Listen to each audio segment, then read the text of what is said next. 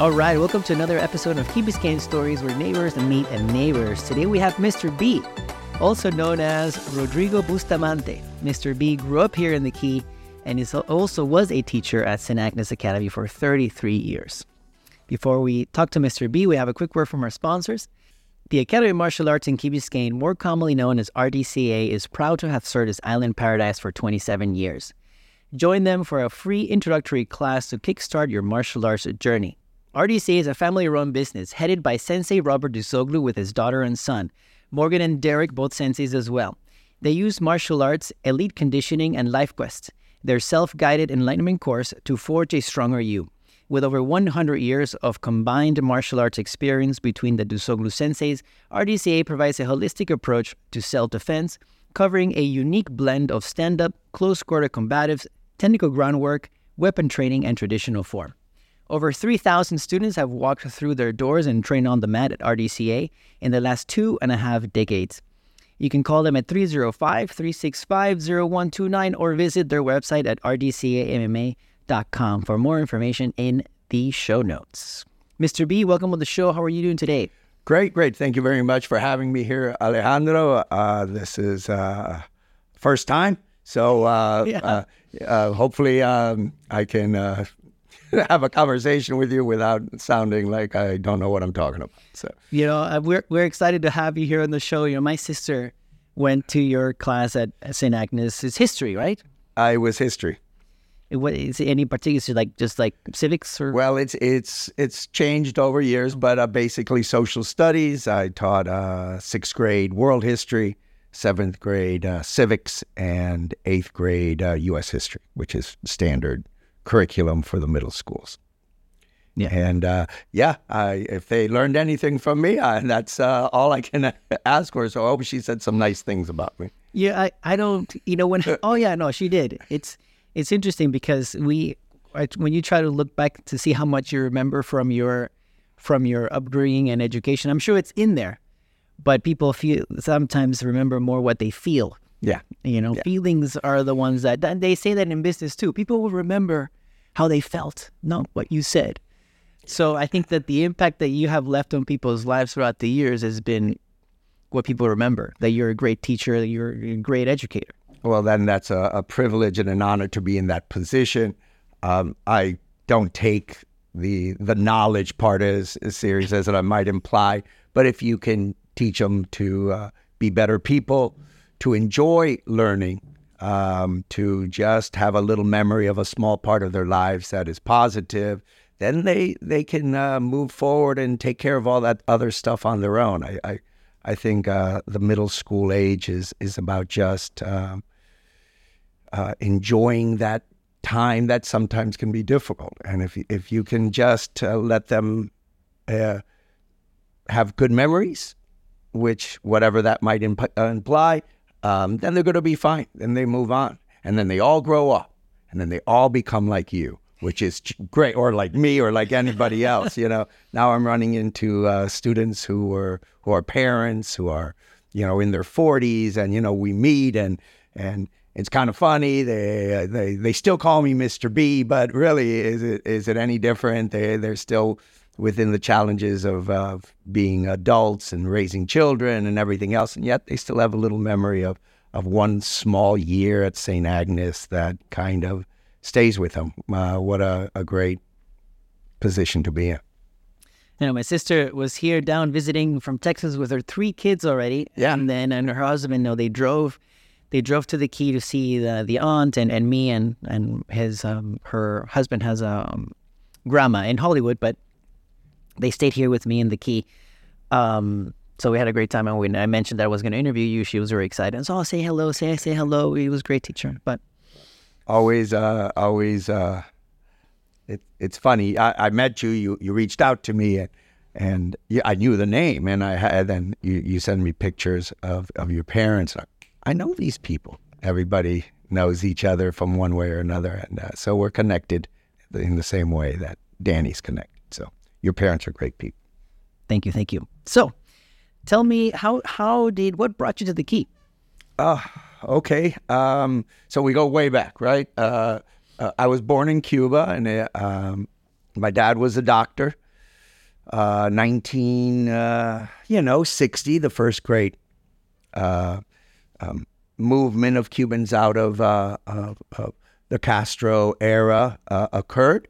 And uh, my dad had worked at with the U.S. Army, Armed Forces during the reconstruction of, of Europe after World War II. So he was assigned, and he was one of the lucky ones, he was assigned a position with a veterans hospital in Milwaukee, Wisconsin. So this is 1960.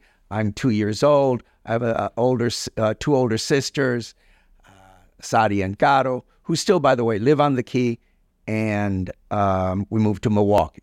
Um, maybe two or three uh, other Cuban families there, and uh, definitely, uh, you know, out of our comfort zone. It was, uh, yet as a kid, it was great. It was, you know, snow days and and and just living the the American way of life, and and we grew up that way.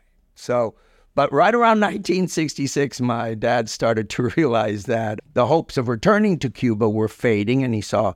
Uh, by now, we were a family of five. My my my brother Eduardo and my my other my younger brother Victor, uh, born in Milwaukee, suddenly started to, to, you know, of course, get comfortable there, and we were losing our, our our mannerisms, our Cuban mannerisms. And I, I think my dad felt we needed to go somewhere where they're where you know closer to to home, as he would say. So we drove on down 1966, and uh, it was the summer of '66. So I'm going into third grade, and we drive down. Don't really know where we're going. Uh, how, how does a, a family of five jump in a uh, a station wagon and and drive down from Milwaukee, Wisconsin to uh, to an island?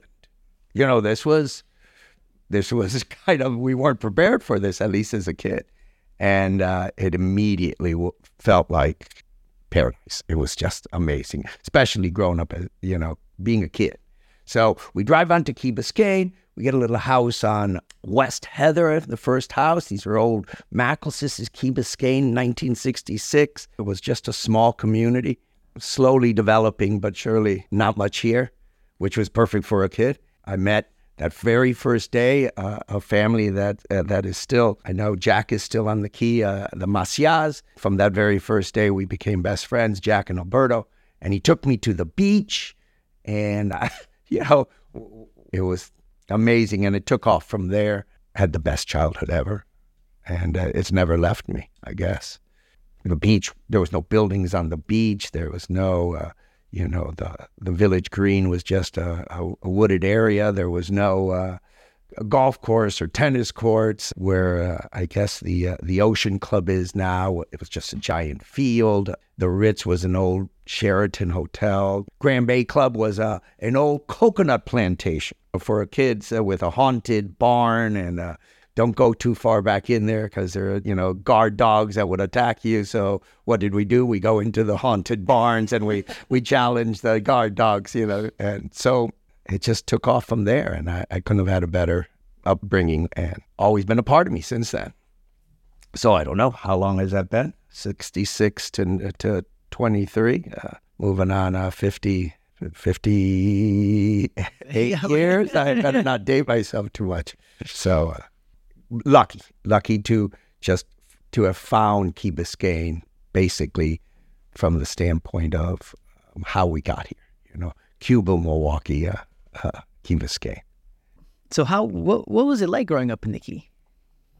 Well, uh, again, just as a kid, it was it was Africa. It was it was you know wilderness. It was mountain men. It was uh, you know, old man in the sea, except we weren't old, um, all rolled into one. Uh, you know, it was a different era. And first, I'm going to say just simply that I think still to this day, Key Biscayne is the best place to grow up in. Uh, it's the best place to raise a family. It is um, just an amazing community. And even though it's it's certainly changed, I, I, I don't really think it has changed so much that it takes away from that um, that uh, experience. Um, Key Biscayne is amazing, but in but in you know the late '60s and and and '70s, well, you know it's unincorporated Miami. It's uh, a middle class Mackle House community.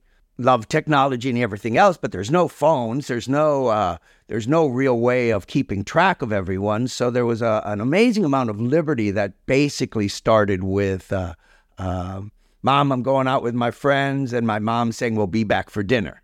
and and that's who it was. And then boom, we're out on our bikes, and and and every day was, especially in the summers, and every day was an adventure, and there was always something to do, and and and the Key Biscayne was the place to do it. Uh, so little supervision, and that, that wasn't a bad thing. It was a good thing.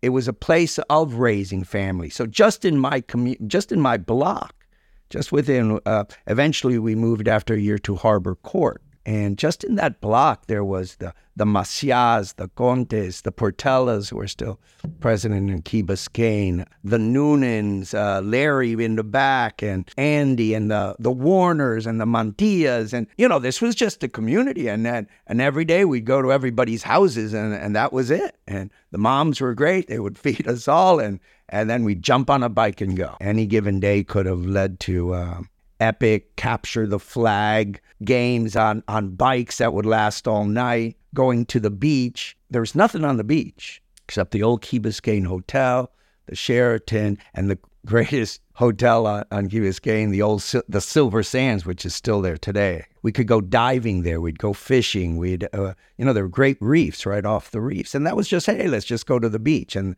and that's just how it went. Um, I told you earlier, you know, as we grow up, we used to go back in the the mangroves and uh, and and build these epic forts. Uh, you know, just two story latch, you know, logs latched on, and it, it, was it was just something you did. And then later, the the ski hole, which is where we spent, you know, almost every day skiing.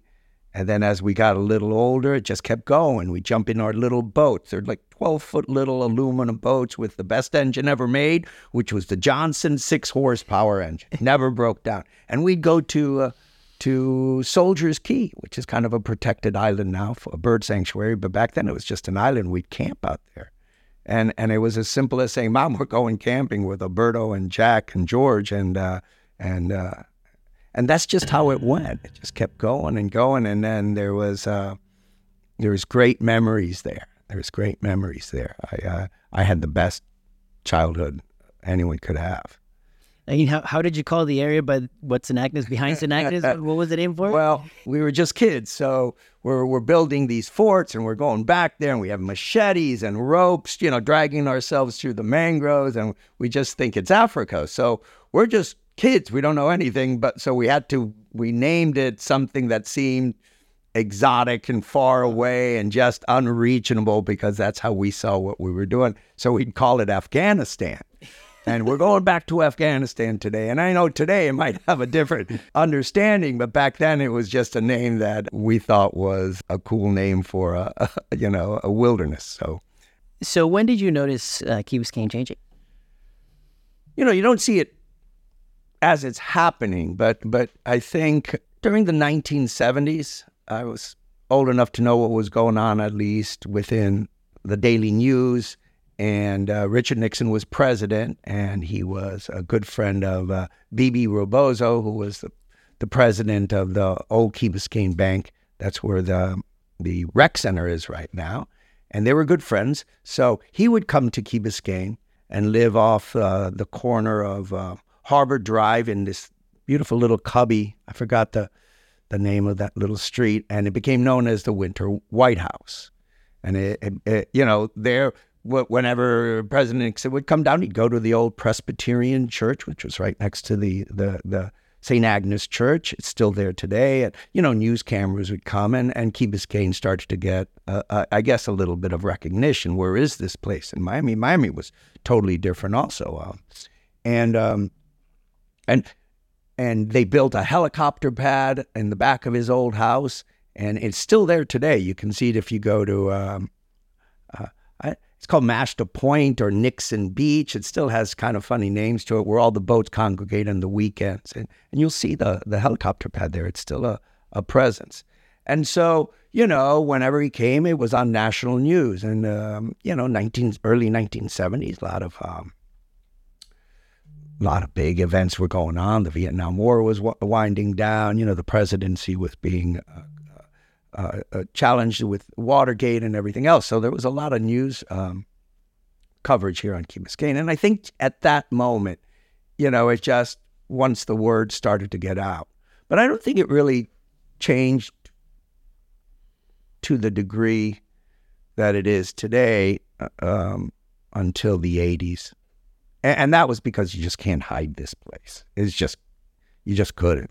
The best place in Miami. And you can't just, you know, keep that hidden for as long as it did. So it, it, it developed rather quickly, and not for the worst, but just just natural natural growth. Natural growth, just like Miami, where you know, the, the courthouse was the the tallest building in Miami in the 1970s, and you can't even see it now because it's buried in the you know in the, the jungle of skyscrapers. So mm-hmm.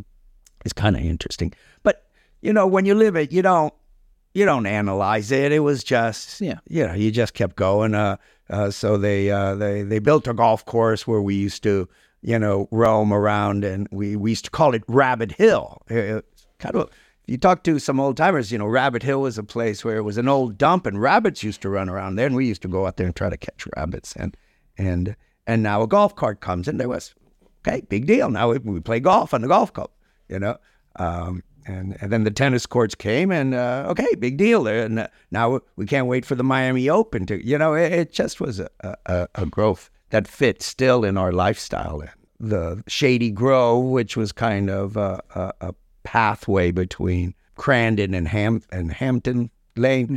uh, you know, became the Village Green, and you know, better than just a, a you know, just an old rundown, empty, you know, parcel of land. So you know, all, all that just came and, and we just went with it. Mm. And, and, we didn't, we still did the same things we did. You know, we was uh, playing flag football on Friday nights. It, it was fishing every day and diving every day. It was uh, going to the beach club and, and spending hours there just uh, uh walking the beach. Uh, it's funny, you, you, as you grow, Key Biscayne grew and we just grew together. It was, it was great.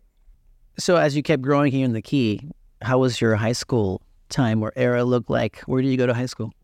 You know, it's a little different now because the options were were less. Almost everyone on the Key would go. Uh, you know, I actually went to Key Biscayne Elementary, the community school, through uh, through sixth grade, and then people would go to um, generally Ponds. um, um, Ponce Middle School. At that time, the you know it was structured slightly different and then they would just go to Gables, and that was it. Every that's where what everyone did. Um, my dad, who who, who struggled with uh, with trying to maintain our, our Cuban heritage, wanted me to have a, a more uh, uh, um, a more uh, uh, Cuban experience, I guess, for lack of a better word. And he he he wanted me to go to Belen. Now today, like you know, your eyes funny when I told you. Belen back back in, in now today is a, it's a fantastic school and a beautiful campus out west. But uh, in the 1970s, it was on uh, 8th Street, 8th and 8th. Wow. And I mean, it wasn't far from Key Biscayne, and but it was a, a box building, no windows, no fields, run around the block, you know, for PE.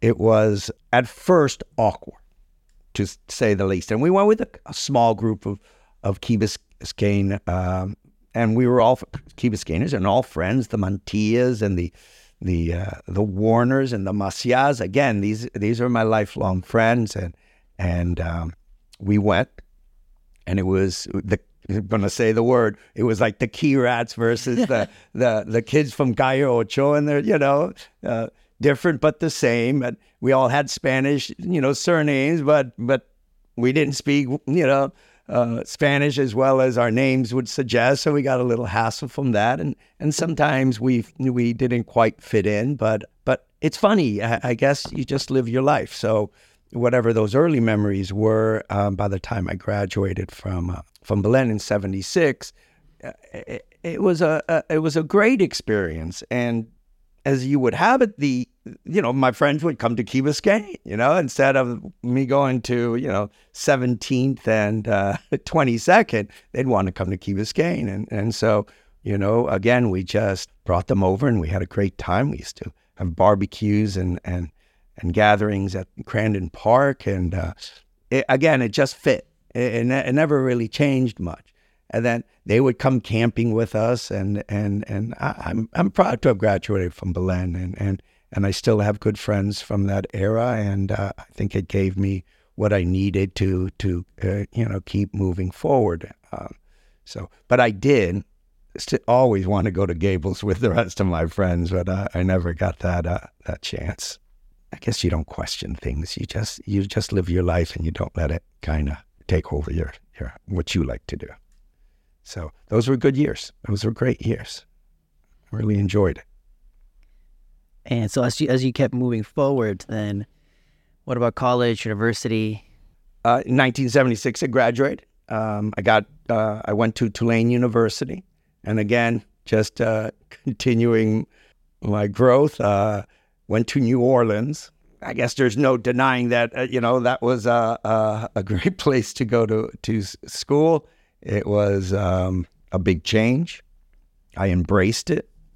Uh, it was a great town that I still love today, and and you know I brought my Key Biscayne sensibilities over there, and uh, and managed to graduate with a, a, a management degree, uh, which you know okay. where where this goes is now the second part of the story up to that point, I was I was you know just a kid, and like everyone who knows, you know, all of us who, who go through it, and by the time you when you graduate from uh, from college, all of a sudden your dad looks you in the eyes and says, "Now what?" That might begin my second part, like everyone's life, second a part of of of growing up, and uh, it was yeah, 1980, uh, 81, I guess. Now, Key Biscayne's changing still living on the key, start getting jobs and start working, move off the key if, if my job was uh, paid enough to get an apartment, move back in if you when you change jobs. So I, even though I start was starting to grow and, and move forward, I was still connected to this key through my parents, uh, my family, and we just kept moving. But in my in the in but in the 80s, I was primarily in the the management business. I had various jobs in different locations. For example, what uh, what did you work in? Yeah. It's funny. I would I, I I sometimes would tell my professional side of the story to my students, and you know they would kind of listen to it like, "But I thought you were a teacher," and I go, you know. Maybe sometimes the best way to become a teacher is to do something else before you, you teach.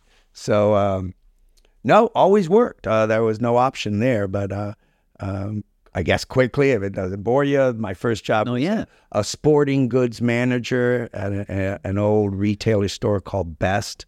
Best, not Best Buys, just Best. It's one of these service merchandise places. And then I became uh, a pharmaceutical um, drug representative for the Bayer Aspirin Company. And, and I did pretty well there for about two years. I, I eventually got um, uh, moved to uh, South Carolina, where I, I, was a regional sales manager there. So things were going well. There was the first time I really felt homesick. That was it was very strong in me that I I just missed Key Biscayne. You know, I had a house in South Carolina, right in Charleston. It was beautiful. Life was good, and yet, you know, I I, I missed home. So, kind of kind of worried everyone when I quit that job and came back home.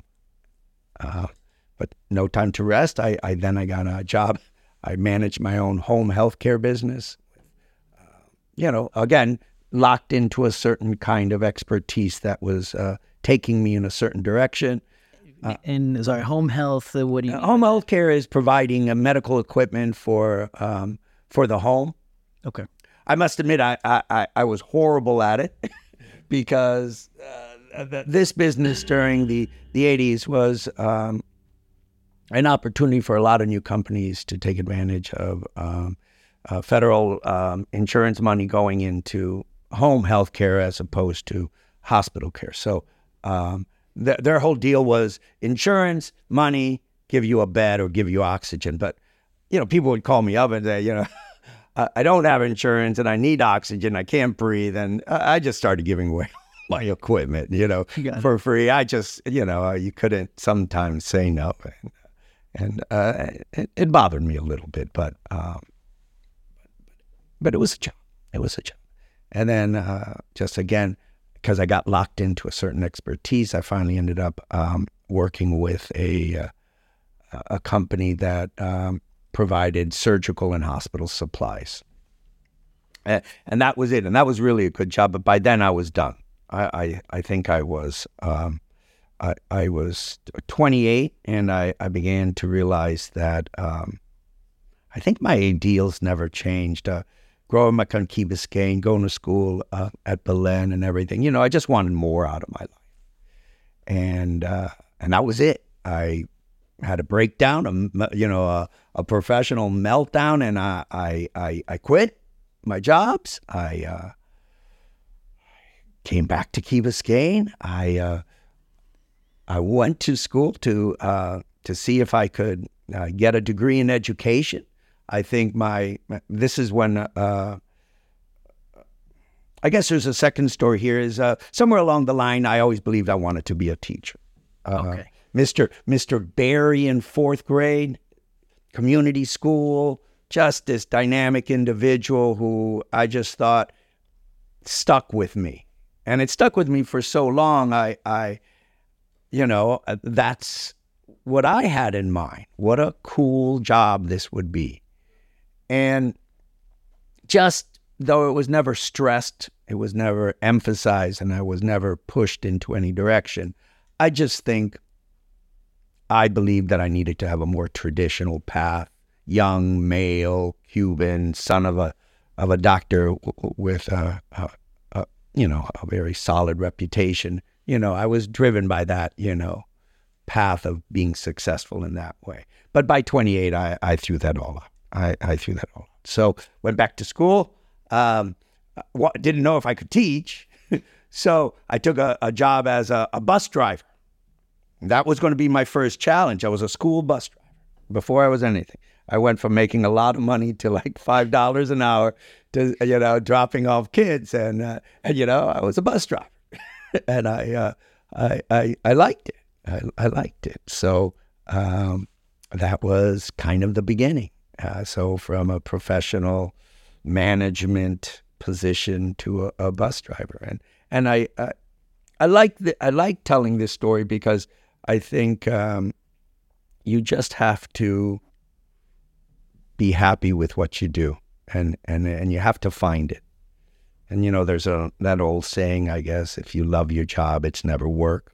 Um, I, I, took a big chance, uh, and and I immediately realized that's what I wanted to do, and and then there it went. It just took off from there. Um, I worked at a, a museum as an educational, you know, not director, but uh, so, as an educational uh, you know, presenter. Just just to follow the the track. So you you went back to school to study education. Yeah. And then then I started working. So after you finished the education? No, no, this was ongoing. This was all. So you were you were studying and yes. working in the education. Yes. No, no. This is you know you're 28. There's no time to to you got to work. Oh yeah. maybe, maybe yeah. your mom had an extra room and you oh, went back. She did. She did. Okay. Oh, I'm back home. I'm back home. Okay. And and, and you know, it, it wasn't easy. There was there's you know at 28, a lot of my friends are getting married. A lot of my friends are uh, have great you know positions and and and and starting their you know have started their lives. So it, it was it was um I, I I can honestly say it was a, a difficult time for me. I was kind of alone at this. I uh, you know, I, I, I did this on my own and uh, it wasn't easy. You know, everyone sometimes struggles with, with finding what they truly love to do. And, and I certainly can share that, that, that experience and that, uh, how that felt because it, it was hard. But, but I loved it. I loved it. And so, you know, I, I, worked in the Historical Museum of South Florida, and we drive around schools and present little uh, plays on Miami history, like the Barefoot Mailman, and then and then I got my first real job at a, a school downtown, just because the director knew my dad. Again, uh, uh, just trying to claw my way into the uh, some experience, and it was a funny little school, La Luz, uh, doesn't exist anymore. Certainly, uh, um, um, you know, a school where people who went there just uh, were simple, and and and I got paid ten thousand dollars a year. $1,000 a month straight up at the beginning of every month. There's where I learned how to manage my money and everything else. And I learned that I was horrible at managing money. So, uh, but again, uh, that year was um, one of my the greatest years because it was really the first time I was in a classroom, and, and I felt the the the the rewards I got from teaching middle school. So there there there's where it really begins. And then I, I got lucky. I got lucky. Uh, a friend of mine worked at St. Agnes. She called me up one day and said there was an opening in the school. Key Biscayne, living on Key Biscayne, St. Agnes. My brother went to St. Agnes, uh, and I got a job. I got a job there through the phone. I, I talked to a new principal coming in called Sheila Cruz, my professional mother, and, who who really took care of me. And she hired me. Uh, uh hired me through a telephone conversation. I, I still didn't have a, a my teaching certificate. I, I, I, I, was going to school. I was just trying to hang on. I lived at home, which was kind of difficult, but uh, this was 1990. So I'm young 30. I would ride to school in a bike, and those were the, the early days. I was set. I couldn't have asked for just a better life choice. It was um, a gift. And here I am. Uh-huh. You know, whatever I am today, it was because of in 1990, I was hired by Mrs. Cruz off a telephone call. So I want to take a little pause to thank 3G Tutoring here, my friend Juan, for lending me his space. Can I add into something just to? Yeah, of course. And his name's Juan because I met Juan. Alejandro, you know, your two sponsors, I'm very well aware of. Sensei Robert DeZuglo. I taught both his children, uh, Morgan and Derek. They're just amazing young adults now. I mean, I, I can tell you stories when they were 14, but I prefer to kind of recognize them today for what they've done to this community. And Mr. DeZuglo is a special person, and uh, I have high respect for them. So he does what teachers do make sure that young kids grow up to good, fine, you know, young adults. And Juan from uh, 3G uh, Tutoring has a lot of our kids always preparing for um, high school entrance exams. And he does a fantastic job. Two great sponsors, both involved in teaching and education, but I think much more than that, um, building great people. I think the most important thing about our responsibilities. Thank you, thank you. what I'm going to do, I feel, I saw like, yeah, just, I just know them both. I, I know that they, they, they, you know, you, you, you know, you're, you, you're, you know them. They're yeah. same, same, uh, same line of, of work to some extent. No, hundred percent. And I feel like now I don't have to do the the message anymore because you did such a great job. What a, what a great way to have your guest, uh, you know, deliver a sponsor message. Uh, but I'm include I'll, I'll include it anyways. I'll say the sponsor yeah. message now. My first podcast and now my first commercial, so it's okay. There we there we go. Podcast and commercial, Mister B Mister B is a new thing that he's doing now. Uh, expanding my experiences once again. Yeah, and we'll be right back with after the uh, RDCA sponsor. The Academy of Martial Arts in Key Biscayne, more commonly known as RDCA, is proud to have served as Island Paradise for 27 years. Join them for a free introductory class to kickstart your martial arts journey. RDC is a family run business headed by Sensei Robert DeZuglo with his daughter and son. Morgan and Derek, both senseis as well. They use martial arts, elite conditioning, and life quests, their self guided enlightenment course to forge a stronger you. With over 100 years of combined martial arts experience between the DeZuglo senseis, RDCA provides a holistic approach to self defense, covering a unique blend of stand up, close quarter combatives, technical groundwork, weapon training, and traditional form. Over 3,000 students have walked through their doors and trained on the mat at RDCA in the last two and a half decades. You can call them at 305 365 0129 or visit their website at rdcamma.com for more information in the show notes. So back to Mr. B. So you're 30 years old, teaching at St. Agnes. So how how was that experience? Just I, first, it was just a perfect storm for me. Everything came together. All my concerns and all my my desires of finding something I think really just gave me purpose really just came together. I grew up on the key. I'm a key rat. Um, I have, uh, you know, a passion for for Key Biscayne. I, I belong to St. Agnes Parish. Uh, I, I it, it's part of my life. It, this is outside of a professional, you know, story. Uh, I hope I didn't bore anyone with, you know, my stories of the my medical, uh, you know, uh, professional career. Um, really, it was coming home, and so I immediately felt at home. I knew everybody. I knew teachers there. I knew. Uh, I knew. Um, you know, by then, uh, friends of mine's. Um, kids were going to the school, and you know we would we would laugh because we would, you know, we would remember uh, when we were that age, and and we would always kind of comment on how uh, we were much worse than they were. So don't worry about it; they'll all be fine.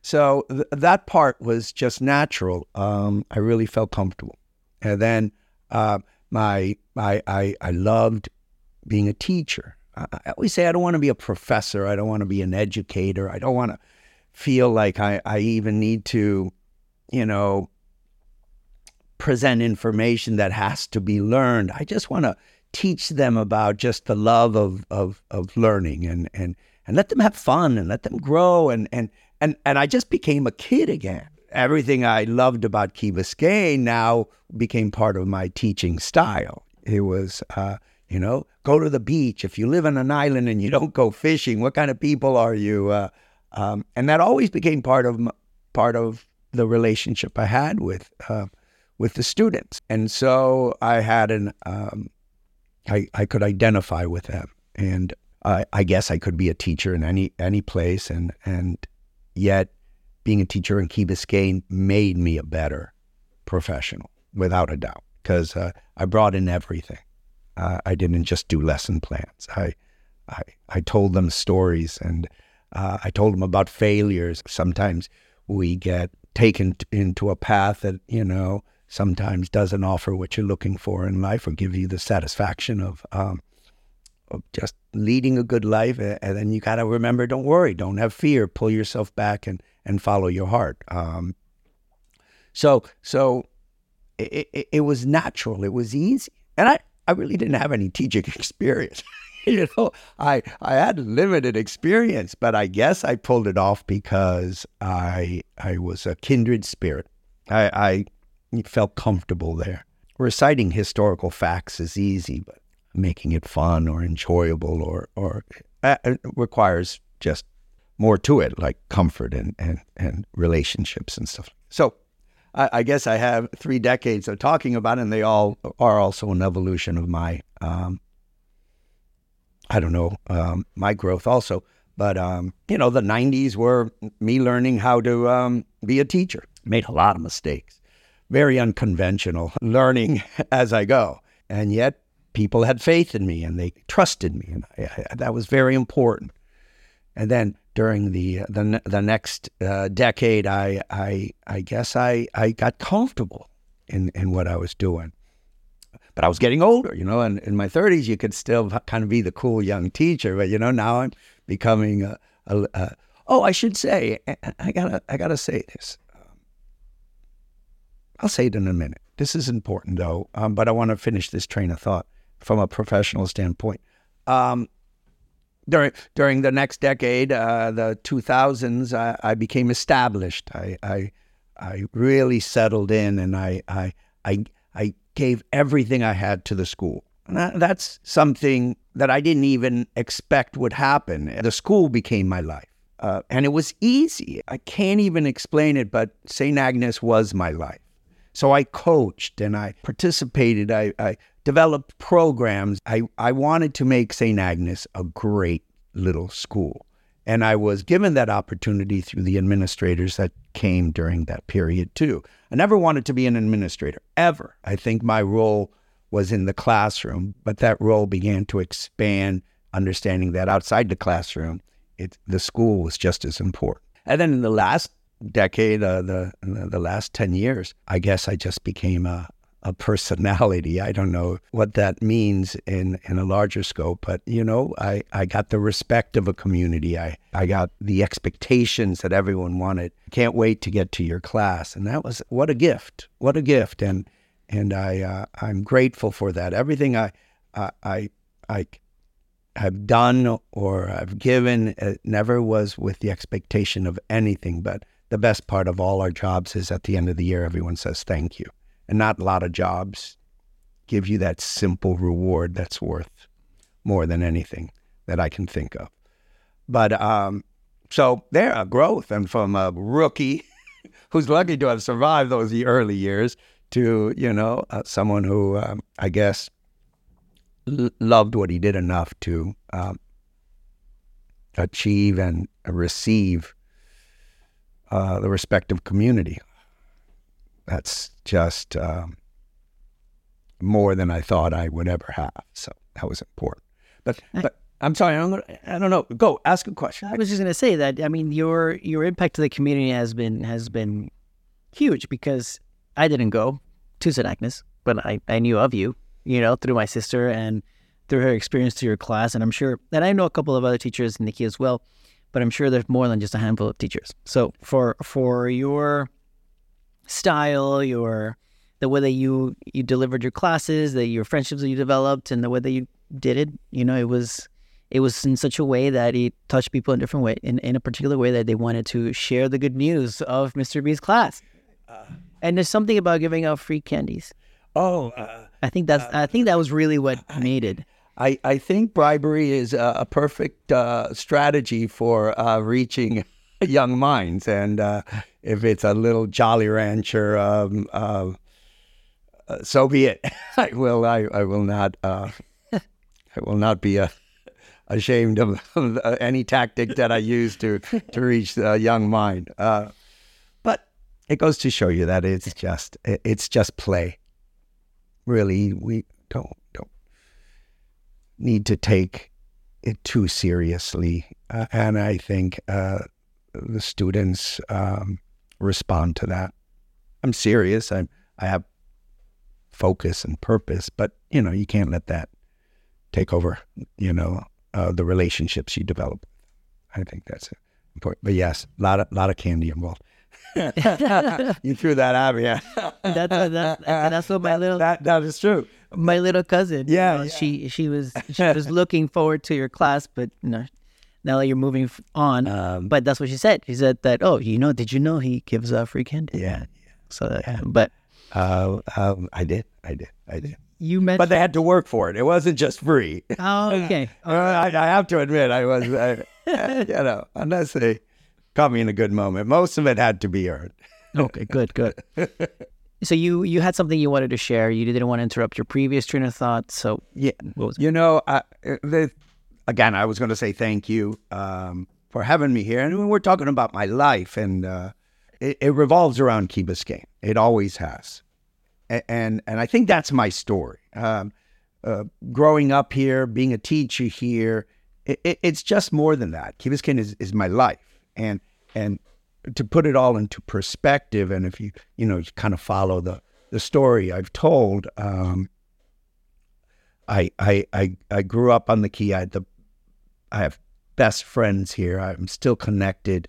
Um, but then, but then as you grew, you know, you came, you went away, and you realize what you, you missed, and you come back, and, and then you struggle, and you, you you're not sure where your life is going, and and and and you get an opportunity to start over again on Key Biscayne, and then you grow professionally, in, in, in, and your dreams start coming true. But but then it just keeps going. Uh, just to let you know. Uh, I met my wife at St. Agnes Academy. So was she another teacher? She was another teacher. Mm, oh, yeah, she was. Uh, but but important to note that we were set up by our principal. So Oh, nothing, we didn't break any handbook rules, I don't think. At least uh, we only would get paid 10 months out of the year. So during the summer, I had to work. I would paint the school, I'd paint the classrooms, just keep me busy again. So here's the summer, I'm on summer break, but you know, I'm still working um, as a handyman. And uh, it's the end of the summer. And, and, and during those days, I, I kept the same clothes I had from the first day. So by the end of the summer, my whatever I was wearing was full of paint, and you know everything was full of paint. And uh, the last classroom I walked into to paint, uh, there was this young girl with another guy, and she was a new teacher. And she was setting up. I excused myself, and I started to paint. And you know, we didn't have much dialogue, but so be it.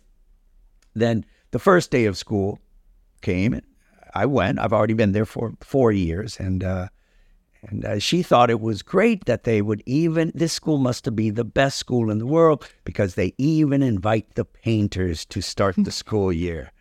And of That's course, awesome. um, the the person she was talking to said, "No, no, no, that's not the painter. That's Mr. B." And then, uh, you know, later on, as the story unfolds, which well, later in the afternoon, I was, you know, I'm Mr. B. Nice to meet you. And um, you know, I I, I kind of edged my way into, you know, yeah, when I met you, you know, um, I guess your boyfriend was helping you out. I think that's great. And she goes, no, no, that's my brother.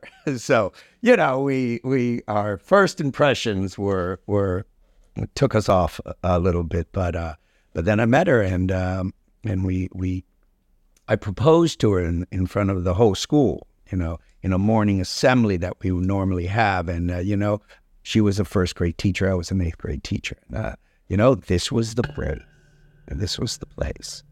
And we got married at St. Agnes Church, and the, the, the, students sang in our choir and were a part of the, the, ceremony. And and then we started having children, and you know, our uh, the students were very much a part of, of of that era, and they got baptized there. And and and and so, in the end, whatever whatever the end is, which I don't think it is, um, um, Key Biscayne is all I've ever known in one way or another. And uh, that's the real kind of message I want to say uh, that uh, I'm a, a, product of a great community. And I had a, I've had a great life, and I've been fortunate to be here uh, talking about it because I never thought I would. So that's that. I, we can go back to um, you know giving away free oxygen if you want, but uh, um, I, I think that's important to share because really that's my Key Biscayne story. It's a life. I may not be uh, working at St. Agnes anymore, but um, you know my sisters live here. Um, uh, last night I was at a birthday party of my brother, his 60th, and and we were over at uh, you know at the Marine Marine UM Marine School, and we had a party there. We're still coming back. We're still, uh, I'm still very my poly. After this, I'm going to go to the Sir Pizza and you know have a, a pizza because uh, I, uh, you know, still love that that that tradition. Not many old businesses still here, so um, uh, the story continues. So, tell me how how did you incorporate your experience and your time in the key into your classroom into into your teaching experience? Well, I've, it was easy. Every every day there were stories to tell, and history is stories. That's all it is. And so, um, I, uh, you know, if the kids were very smart and they knew how to distract me, you know, in the middle of talking about uh, the War of 1812, and they just asked me about, uh, did you play flag football on, on Key Biscayne? You know, there would go 40 minutes of me talking about it. But, but my classroom also became my historical uh, um, love of, of, of of just living on Key Biscayne. I would have an entire wall of old uh, Key Biscayne pictures, and uh, I got them by the way by the I, the I think the Key Biscayne Historical Society has a site on on uh, on on the web, and I would just find uh, copy and paste them, and I, I put them on paper, and I'd had all these old pictures of Mashta Point and the uh, Marine Stadium when they used to have um, hydroplane uh, hydroplane uh, races, which as kids we would go and wouldn't miss it for anything. Um, and then the old uh, old pictures of Key Biscayne before houses were built, and you know, there and and the kids would could, could come in and um, kind of just see what Key Biscayne was and and and still is. So uh, that was very important. I also, um, you know, had all kinds of artifacts um, from from old Miami. Like uh, um, I found an old um, Flagler uh, railroad spike that that I'd found on Key Biscayne in, in, the park when I was a kid, and you know, little stories like that. So if they found a, uh, um, something that interested them, you know, there was always a story attached to it. And then kids started to bring gifts to me, and and you know it was always a knickknack from where they had gone. And you know, Mr. B, I was in Egypt, and and you know, I remember you talking about this, and here's a a, a pen, or here's a, a, a poster, and everything. And so every time they gave me something, it would it would go up in the room, and uh, and then just after thirty years, it became like like uh, an old house uh, uh filled with memories, and it was. Um, and again, it was it was still centered on Key Biscayne. So uh, the room kind of took a little person, my own personality, uh, uh, and uh, and and helped in my in, in in my presentations, I guess, and they they felt comfortable there. So that's cool. I still have the pictures. I I, I love old Key Biscayne pictures. So yeah, again, once again, it's all it's it, it, it's it was all easy and and it's uh it was just um, it's my story, it's our story, it's everyone's story, and it's easy to tell to people who belong to the story. You know, the students of Key Biscayne. So, what other things do you remember that used to be here in the Key that no longer exist? That's a great question. There's just little things, and everyone represents just a little memory, but uh, just uh, with no no particular order. Um, Mashta Point was this empty lot where the old Mashta house was, and uh, now it's the forty million dollar property. But uh, back then it was an empty lot, and we'd drive bikes out there, and it was a, a tradition of seeing the sunset there. And there was no better place in all of Miami, in anywhere, to see a better sunset than right there. And again, it was just ours. It wasn't anybody else's, and and that was you know essential to to our daily routine. Um, the old Key Biscayne Hotel, which is uh, pretty much where Ocean Club is now. Uh, uh old, old hotel, and they had this Olympic-sized swimming pool with a high dive, uh, a, a, a, springboard, and you know, no one had these high springboards, and we'd go over there, sneak in, and and bounce off this thirty foot board, like, uh, and you know, kind of thought it was jumping off cliffs. So that was great. They also had a little three. Uh, there was a little uh, uh, a, a three a par three golf course right on that property, right by the uh, the water, which was great. Uh, st- the the beach club, it's still here but that was uh, required visiting on a daily basis. Um, moving over to the Silver Sands, which is a, a great little hotel, but on the top, on the roof, they had a, a, a bar restaurant and it was called the Eagle's Nest. And we'd go up there and, and listen to uh, uh, Louis Louis Aber Aber something, and he would play, and and we'd you know the locals would hang out there. Um, there was reefs, like I'd mentioned earlier, right off the beaches back then, and we didn't have to go very far. Um, there was an old restaurant bar called the, and the, the, the people who, who grew up in the Key uh, during my time all know these things, and they just come and gone. But where the square is, I used to have this this restaurant called the Jamaica Inn and the English Pub, which was uh, the old Crandon Park Zoo which is now the oh, which is now the which is now the Quiet Gardens. That was that was amazing because as a kid you would go over there and you, you had a, a zoo as your playground, and yet it also came into our lives every night right around sunset. The lions would roar right before getting fed, and you would hear it. It was a, a just a a, a, a daily sound of lions roaring. And, you know, you're on Key Biscayne, you know, you're in a, a, you- you're not supposed to hear lions. And and then they had an old uh,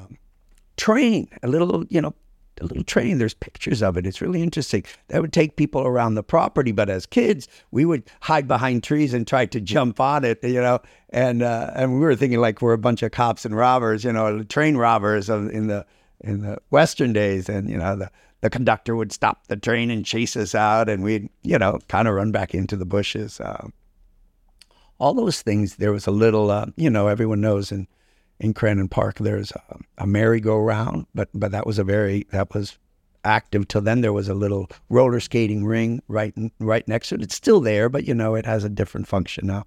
Uh, these were all part of our our, our playground. Um, um, the yacht club, um, uh, skiing. I've mentioned skiing off uh, the ski hole, which is in the mangroves, which was the best place. It's kind of closed off now as a manatee zone, which is all good, you know. But you know, back then it was just uh, open and without considerations. You mentioned the keyhole, the old one, not the not the re- not the Well- recent old one, but the old old one. Uh, the keyhole was uh, a small little bar. It maybe was uh, the the local dive um, where people would go at night. It was dark. It wasn't very big. It had a solid door with a little kind of porthole that could look into, and and fishermen and, and people would come after a day of of beaching or boating, and and there's where they they would all gather, and it was I think. Uh, just uh, right now where the uh, the the Mobil gas station is on the corner. So um, I miss the Oasis, which was uh, pretty not, not much now where uh, uh, weirdos uh, weirdos donuts and weirdos is a, that's a new place, fantastic. But that used to be uh, the Oasis, which was you know required eating, and. Uh, Right now, where the fire station was, I'm getting a lot of memories. I apologize. I, No, that's Paulie, good. come on. Right by the, the where the gas station, where the fire station is now. There used to be a gas station there with no gas, uh, and it sold um, pan con and that's all they sold. And there was little mechanics on it, and they had, and if ask anyone, when you uh, Amcar, it's called Amcar. And if you ask anyone, it had the best pan con in all of Miami. And, and and that was our dive, but there was nothing better. It was like, oh, it had, and and the especial, you know, it was uh, uh, a palomilla steak with uh, cheese, onions, bacon, the papitas, you know, on on on Cuban bread, and that was, you know, I'm getting hungry. um, uh, Sir Pizza, uh, it was our mall as growing up. It was where everyone congregated, and that's where we hung out as kids. Um, mean, our early teens, you know, those 11, 12, and 13 year old years. Um, you know, it just it just goes on and on and on, and uh, and and and those are just uh, places that we just lived with every day, and and we would it would be a part of our our days, you know, and and so I guess I could keep going on. I have a question. Sure. It's probably the most important question out of all of them. Is how do you eat your sir pizza? Oh, oh, uh, squares uh, with pepperoni. And no, I'm not a Italian. He doesn't dip. He doesn't dip. He doesn't dip. I do not dip with uh, with creamy garlic. Or what is the the Oh, um, I grew up with with the ranch, the ranch? That's but but now I upgrade. I have I have taken it to the next level, which a lot of people don't agree, which is the blue cheese. yes. I dip in the blue cheese. I do not I do not object to it, but I'm a purist. I'm a traditionalist. Uh, uh, a medium cheese or medium uh, pepperoni, and I'm I'm I'm I'm uh, 50 years in on on it. So it was all it's good. It's good, and it it's strange. It hasn't changed. You know, I mean, maybe it has or maybe it hasn't, but in your mind, it's still the same pizza that it's always been. So Yeah. yeah, definitely, definitely, Sir Pizza. Have you tried the burgers there? Um, I guess I've tried everything. They, the, uh, uh, our go-to was the Crusader sandwich. The Crusader. the Crusader sub. That's when we, we when we uh, when we wanted to eat without sharing. It was the Crusader. um, and, and you know all those places. Uh, Calusa Park was still here, and it was big. You know, and that's where we we we that was where we probably initiated a lot of our explorations in Afghanistan, and um, uh, you know just uh, uh, places that don't lo- no longer exist, but um, uh, except in our minds. It's and now it's it's it's even better because there's more places to eat that are fantastic, and uh, you know, um, and uh, it, you know, it, it's for other people's memories to to to to have. So that's great. My one of our favorite things to do, I guess, thinking about memories, um, was um, we would walk from the beach club to Cape Florida.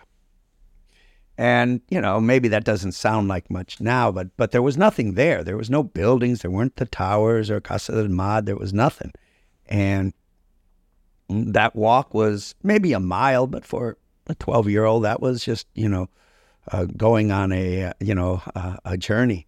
And uh, water was crystal clear. There were sharks, and there were we you know there were No sarcasm. no, no, sorry, no, No, no, no, no, no. Well, yeah, there always was, but uh, you know what there was? I thought you meant sarcasm. I thought, I don't know, always sarcasm.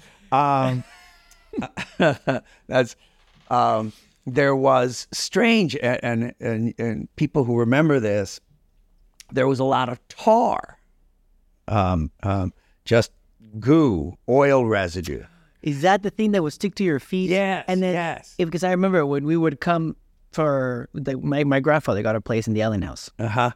and we would come from Peru. Yeah. And I remember going to the beach, and then they used to have this thing in, in by the door where you, with alcohol. Yeah. You rub the little pieces of Oh yeah. that was tar. Yeah, yeah. Oh no, there was a lot of it. There was it was often attached to sargassum and and, and stuff like that. But uh, the beach club has their little showers, and right by the you know at the end of a long day, you go to the shower, rinse yourself off. And there would be a big jug of turpentine or kerosene or you know mineral spirits or whatever. And yeah, we it would, you know sit down with a rag and and wipe it off.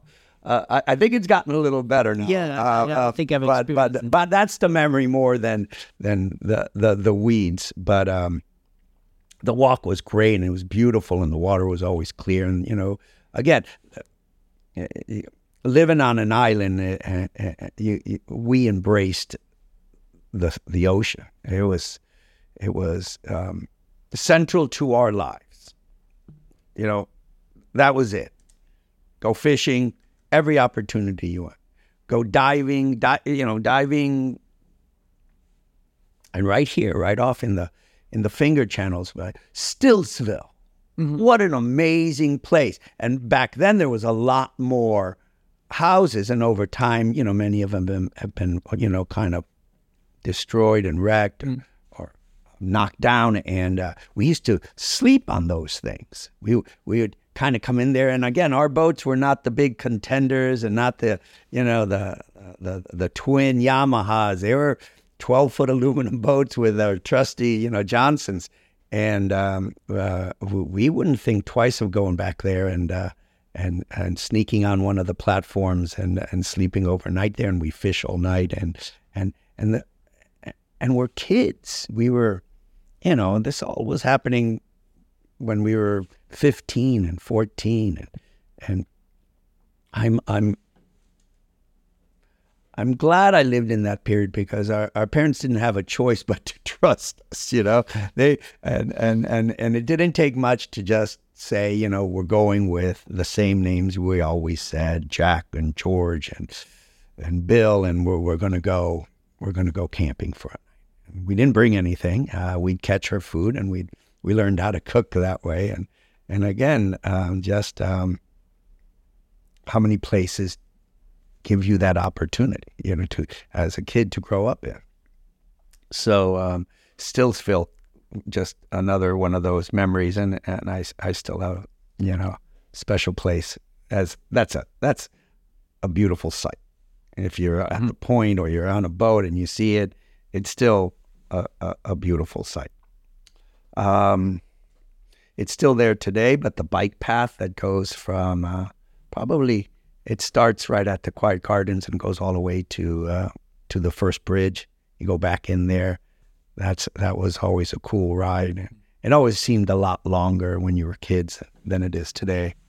Um, you know, you you took advantage of it. We played sports all the time. We we you know there there wasn't an organized league, but flag football on Friday night. Friday night lights were were huge, uh, and a field right next to the old Presbyterian church. Um, we played, uh, you know, we played our cycles. We played baseball, then we would play flag football, then we play soccer. You know, uh, uh, uh, it's an odd thing, but there was we we we never allowed ourselves to be bored, but not intentionally. You know, it just we we just didn't know any other anything else. We we just let's go, and every day was was that, you know, and and and I think it's kind of still the same today. You go to school, three o'clock ends, and what do you do? You you you jump on a bike and you go to to the village green. You go to the rec center. You know, if you want, you go have a a pizza. You do everything, and it just continues. It it it, it and, and, and I I I think that uh, the young people here living on the key today are still doing the same things we did, just in a different, you know, with just different um, locations or different opportunities. Yeah. And then I, again, that's why this is a great place. Really, you don't do that. So my my kids, I have three boys, and my kids have grown up, and uh, we live now in in Miami, just good old Miami, and uh, they're they're getting eight, nine, and ten, and they have friends, and they, they nearby, and you know, Dad, can I go take my bike to to my to you know, Dito's house? Uh, yeah, sure. And then my wife comes out. Are you crazy? You can't let them out you know, they'll get run over, they'll get kidnapped, they'll, you know, they'll, they'll get lost, and I'll go, you know, and she, I, I got caught all the time because my mannerism was more how my, my mom was, you know, come, come back by, by dinner, you know, and, and, and uh, I just couldn't help it. But my wife has more sensibilities than I do. And, and she, crazy, we'll take you, we'll pick you up. And, and I, I, kind of sign, felt bad for my kids. Not that they knew any different, but um, but that's something that is still kind of present here on the key. You um, you have a certain kind of openness that, um, to some extent, protects you. You know, it's like still a, a closed community. And you got the phones and got everything else that helps, which which is great. That was a, a bonus growing up for sure. Mr. B, this has been amazing to have you on the show to get your story. We have a lot of history here in the Key, so I look forward to uh, to share with everybody. Um, as, a, as a closing question, so what does Mr. B do for fun? Uh, good question. Because I probably, excuse me, uh, today for fun today. yeah, but I probably do the same thing I did when I was a kid. Um, yeah, yesterday I, I went to the beach with my wife. Uh, uh, last week I was fishing, you know, off Key Biscayne. Um, I, I, I'm, I still have that routine that uh, I loved as a kid being a part of my life. The interesting thing is that now I, I, I do it with my kids. And my, my, my boys are, are not young anymore. And when they were young, I introduced them to fishing and diving, and, and they loved the beach and, and riding bikes and all this thing. And now that they're older, I kind of just watch them enjoying what I enjoy, and, and that is something that I'm very proud of. Uh, my my youngest son is uh, loves fishing, and my middle son is a great diver. He, he he dives a lot. He's really good. And my oldest son is a photographer, and I, I used to love photography. And and so we've we've kind of uh, we we share our passions, and if they pick it up, you're you, you're happy because then you get to live you, you know through them. So uh, no, um, I'll probably go to Sir Pizza. Sounds good. uh, uh, have a, a, a medium uh, pepperoni uh, with no ranch. I'm sorry, but okay. I'm traditionalist. It's all right. Um, I, I will go see my sisters who live on the Key, and then um, and then go home. Um, but uh, tomorrow I'll be back, and I'll I'll probably uh, you know eat, sleep, and repeat. You know, uh, just uh, uh, that's why I love Miami. um, because I do this the things that I've always loved doing um, on Key Biscayne. Um, I love the ocean. I love my family. And in the end, that's all you really need, uh, at least in my, my life, to be happy.